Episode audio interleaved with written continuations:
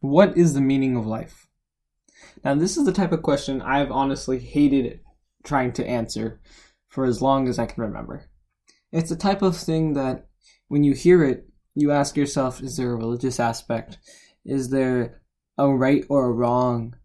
You're going to probably hear 42, which is kind of a nice thing, nice way to think about it. But the thing about the question, what is the meaning of life, that has always bothered me is that it incentivizes conflict. And if I was to ask you this question today, I'd hope you have an answer. At the same time, I kind of hope you wouldn't. Now, when I asked this question, the reason why I chose this to be my second question, my first real episode of the podcast, was because of this idea I heard from a lecture a little while ago by uh, Neil deGrasse Tyson. And if you don't know who he is, he's a really awesome astrophysicist, pretty cool guy. It's the type of person you would kind of want to listen to. He also has a podcast called Star Talk, but that's beside the point. And his view on that question was something that I think is a comp- is probably the best way to approach it. Now, what he said was the question what is the meaning of life is inherently flawed. The problem is that when you ask the question what is the meaning of life, you're in, you're making the expectation that the answer that there is an answer. That there is a single answer and you need to obtain it from someone else in order for you to uh, actually find it. You need to go to someone else and you need to ask them what is the meaning of life and they will tell you. That will be apply that will apply to you and that will be what is correct. Now, in math in in education, we've been taught that other people have the answers and it's our goal to learn from them. And I completely agree with that. But at the same time, these type of questions, the type of questions where there is no simple binary answer.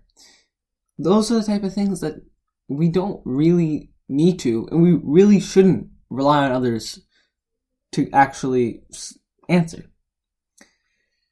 Now, the flaw with the question, what is the meaning of life, is, as I just said, that we have to go to somebody else in order for us to solve it, for in order for us to actually know the answer.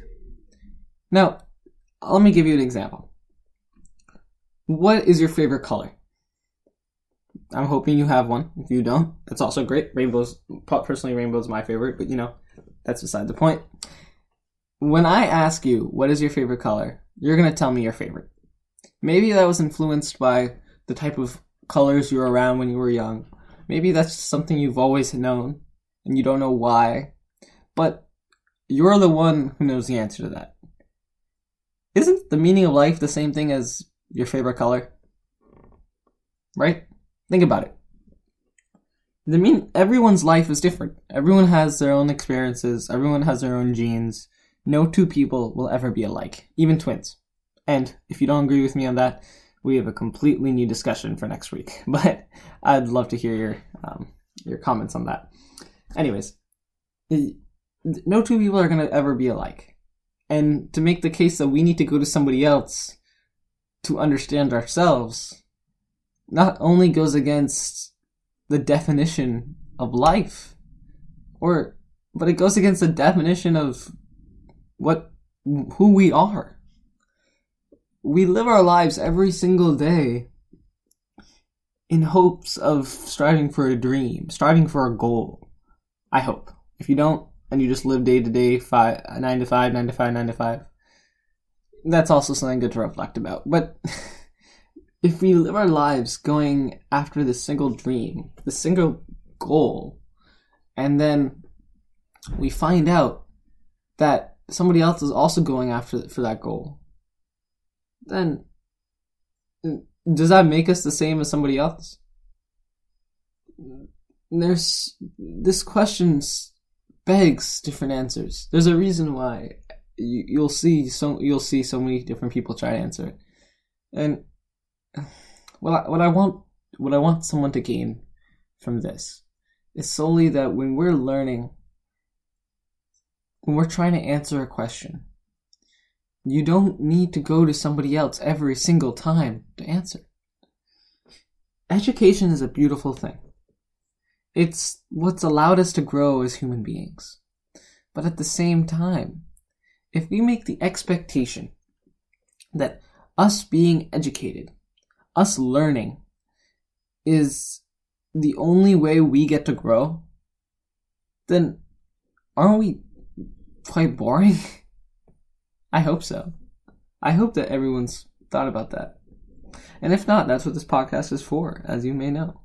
But this message that every question doesn't need to be answered by another person is a profoundly simple yet perspective changing way to approach problems in the world. We've created a society, especially with social media, especially with technology, where even though we're so well connected, we become even more reliant on others. And while that can foster us to grow as human beings, even though we are able to, even though it helps us to grow better, even though we're able to improve, when we constantly tell ourselves that we need to strive to be better, and we only use other people to allow us to reach that goal, then are we really getting better for everyone? Or are we just getting better for the sake of competition? The man who was responsible for the modern education system that we had today, his name was Horace Mann. In 1840s, he had an educational reform movement, and he, in America, and what he did was he created a whole new system that was based upon this idea of the common school. And this common school was one room school was a one room one room schoolhouse. You had about twenty students and one teacher.